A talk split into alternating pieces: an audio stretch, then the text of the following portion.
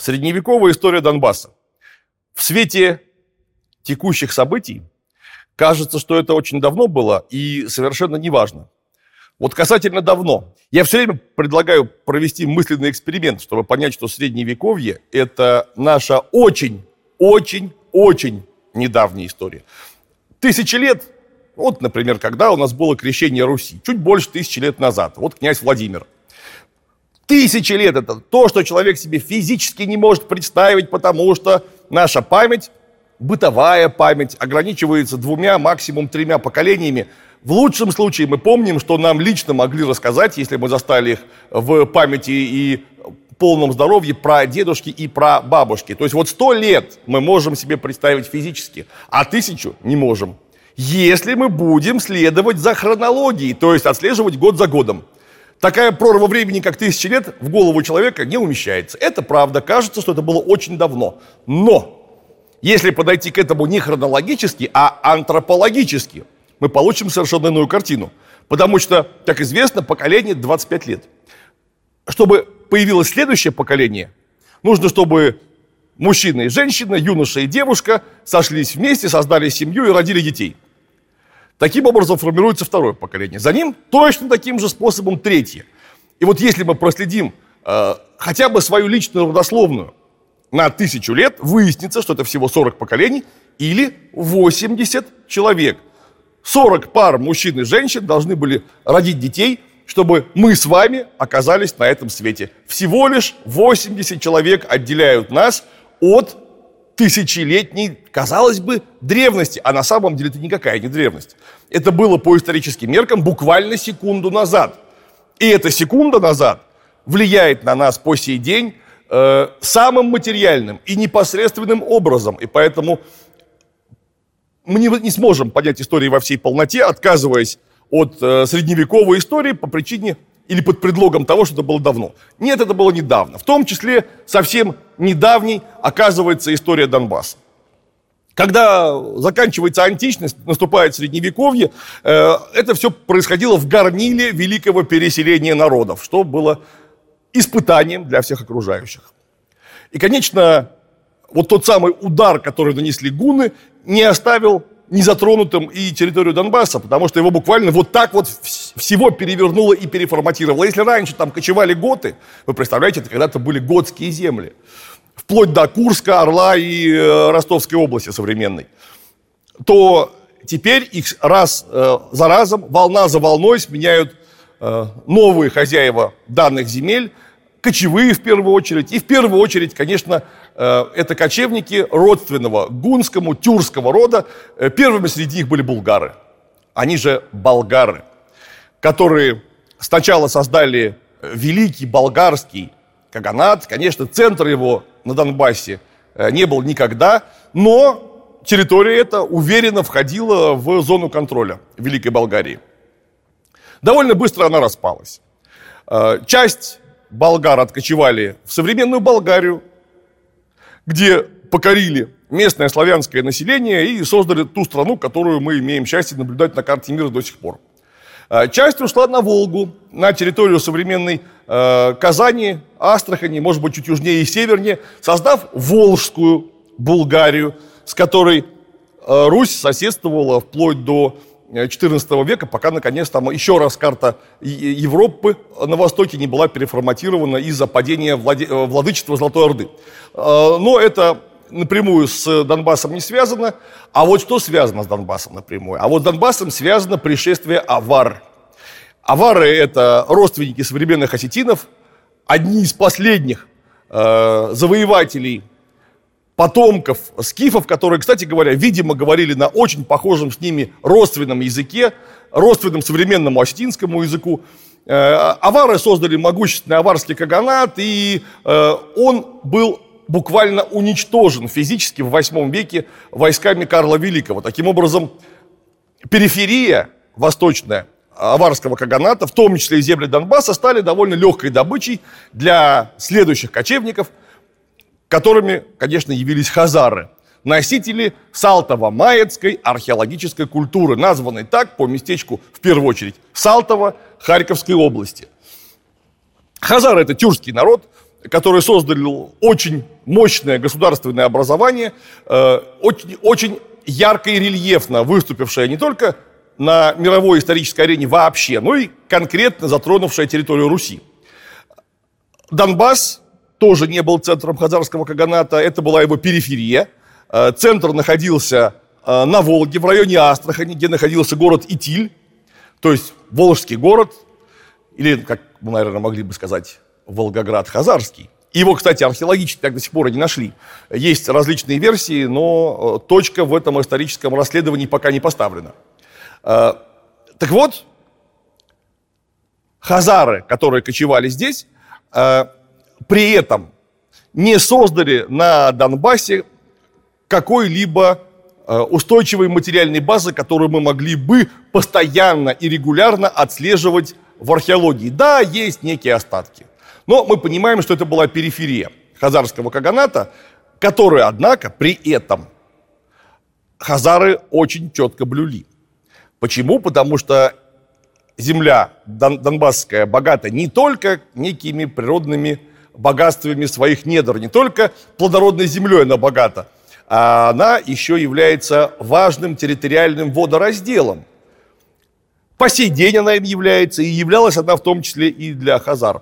Вот эту границу они соблюдали очень жестко, не давая ее никому перейти, пока были в силах контролировать данную территорию.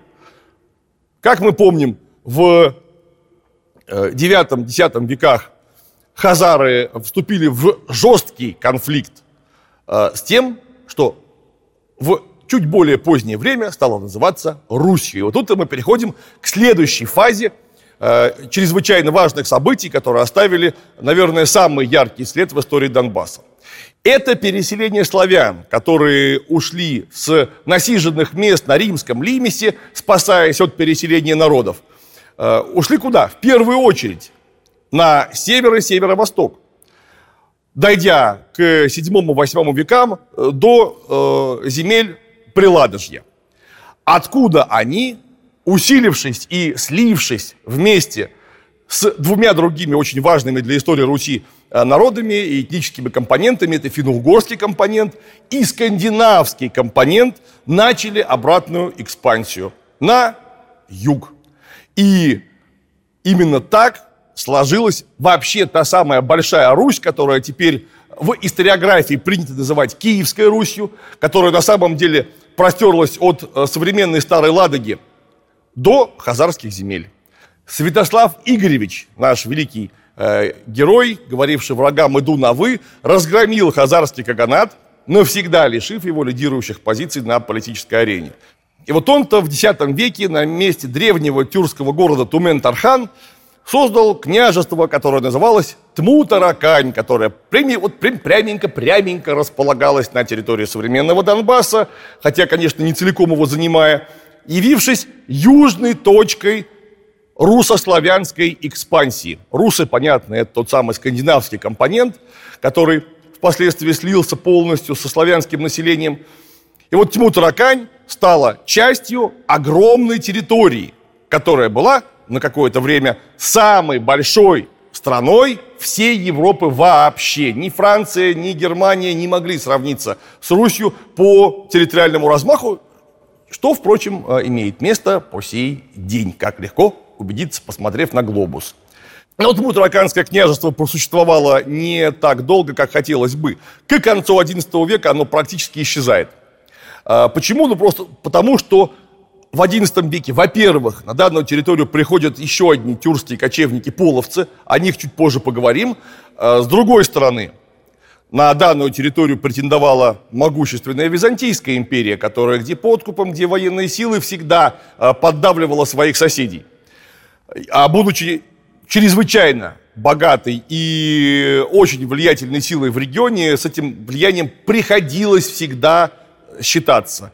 Э, Тьму-Тараканское княжество исчезает в 90-е годы XI века и более не возрождается, таким образом э, лишив э, Русь выхода на крайний юг. Кроме того, сама Русь, как единое образование, распадается после 1097 года знаменитого Любического собора князей, где представители Чернигова, Смоленска, Киева э, собрались, и других городов, собрались вместе и постановили, что каждая династия, потомки того самого легендарного Рюрика, да, владеют своей отчиной. То есть не претендуют на первенство в землях, где правят сопредельные династии, оставив э, спорным камнем преткновения единственно Киев, который оказался без собственной династии, из-за которого потом шла феодальная грызня на протяжении столетий. Поэтому э, Тмутараканское княжество, как русский форпост на юге, исчезает, и это место занимают половцы. Половцы появились на русских границах в XI веке. И это была на какой-то момент страшная угроза, потому что э, русские княжества, только вступившие на скользкую дорожку феодальной раздробленности, просто не могли первое время сопротивляться половцам. И вот только их угроза и авторитет великого князя Владимира Мономаха смог опять на некоторое время соединить русские земли э, и дать отпор половецким ордам, которых несколько раз разбили во время тяжелейших походов и э, сражений, последний из которых 1111 года, навсегда положила конец половецкой экспансии. Выручило то, что половцы никогда не представляли из себя единого государства, единой страны. Это было несколько разрозненных, хотя и очень многочисленных, чрезвычайно мобильных и военно опасных орд. Ну вот разгром, который э, нанесли половцам на их территории, на притоке Северского Донца реки Салницы, вот это превратила половцев в обычных феодальных соседей, с которыми русские князья враждовали, заключали союзы, охотно брали замуж половецких княжон, которые славились своей красотой. Э, словом, э, половцы превратились в обычного партнера по непростому историческому процессу, которого русские князья не гнушались использовать друг против друга в бесконечных междоусобицах, и так бы все и продолжалось, если бы не новая угроза, которая оказалась куда более опасной, чем половецкое вторжение в XI веке. Речь, конечно же, о расширении монгольской империи, великого монгольского юрта. В 1220-е годы основатель империи Чингисхан был уже очень сильно не молод, однако его имя гремело буквально по всей Евразии. Вот тут мы должны, конечно, сделать точку с запятой э, и перестать смотреть на историю России москвоцентрично. Конечно, когда мы говорим про первую половину 13 века, основные события, двигавшие евразийскую историю, происходили не на Руси, не в Европе, а именно э, вот той самой Центральной Азии, которая была неизмеримо богаче, во многом цивилизованнее и которую полностью перевернула и перекроила монгольская орда, включив множество стран, народов и экономик в единую глобальную систему. И что половцы, что Русь оказались дальней периферией, которая была еще не освоена, но которую пришлось бы освоить, потому что такого рода э, примитивная ранняя империя не может существовать без территориальной экспансии. Расширяться и развиваться она может только экстенсивно. И в 1221 году Чингисхан послал двух своих великих военачальников Джебе Найона и Субудая Богатуру во главе двух туменов, то есть около 20 тысяч всадников, в ту самую знаменитую погоню за разгромленным Хорезм Шахом. А, ну и дальше они двинулись на запад, начав разведку Великого Западного похода. Неизбежно они дошли до Кавказа. И в Дербенском проходе разгромили лезги, сначала лезгинов, потом Алан, и начали преследование половцев, с которыми сначала вступили э, монгольские военачальники в дипломатическое сношение, сообщив, что не собираются с ними воевать, потому что они родственники. Это все те же самые кочевники. В среде монгол была масса э, э, тюрок, родственных половцам. И половцы не вступились за э, своих аланских и лезгинских соседей. И поэтому монголы, воспользовавшись древним принципом «разделяя властвуй», разделили своих оппонентов и разбили поодиночке. Половецкая орда получила страшнейший удар и стала откатываться на запад. А половецкий хан Катян Сутоевич обратился к своему зятю Мстиславу Удатному за помощью. И он созвал э, совет э, князей, в который включилась, ну, как говорят, почти вся русская земля. Это, конечно, не так, там всего лишь семь крупных княжеств, включая Киевское во главе с великим князем Киевским Мстиславом Романовичем Старым, Галицкое княжество, Волынское княжество, Смоленское княжество, Черниговское княжество. Ну и э, должны были прийти на помощь братья из Владимирско-Суздальской Руси, но они на поход не явились. Говорят, опоздали. Думаю, там все было не так просто. Но это наше предположение, но факт остается фактом. В 1223 году объединенное русское войско выступило в дальний степной поход, в Половецкие степи, э, призвав на помощь в качестве военных союзников или, возможно, наемников довольно загадочное этническое образование, бродники. Кто это такие, не знает никто. А, очень может быть, что это был прототип э, куда более поздних казаков. И вот эта стройная военная сила, русские дружины, бродники и половцы соединились и пошли в ту сторону, где должны э, были кочевать э, монгольские тумены. И вот на территории Донбасса произошло столкновение с монгольскими дальними отрядами, которые э, русско-половецкие войска однозначно выиграли, обратив монголов в бегство, захватив их военачальника и убив его. Дальше летопись э, донесла до нас совершенно потрясающие слова, которые очень редко попадают в русское летописание. Когда князья, глядя на убитых монголов, обсуждают, а кто это вообще? И одни говорят, что это неплохие воины, а другие говорят, что это обычные воины, примерно такие же, как половцы. Ничего особенного. Никто даже не понимал, что за угроза идет с востока. Ну, а Мстислав Удатный сказал, господи, какая разница, хорошие воины, плохие воины. Один раз побили, пойдем и разобьем их окончательно. И э, на реке Калки, как считается, это Кальчик, приток Донбасского Кальмиуса – русские войска встретились с объединенным монгольским войском. А, это уже были не разъезды, а главные силы э, под предводительством великих полководцев по-настоящему, которые разбили русско-половецкие войска просто в дребезги. Ну, во-первых, воспользовавшись, самое главное, численным превосходством, а во-вторых, отсутствием единого командования и единого вообще понимания того, что есть воинская субординация в среде русских дружин. Потому что чем занялись русские князья, оказавшись перед лицом грозного врага? Принялись ссориться. И примерно половина войска осталась за рекой, калкой, на битву вообще не выйдя. Потом, конечно, ослабленные русские рати и половцы потерпели чудовищное поражение, бежали, многие утонули в реке, уйти невредимым удалось, собственно, Мстиславу Удатному и будущему великому воину Данилу Романовичу Галицкому.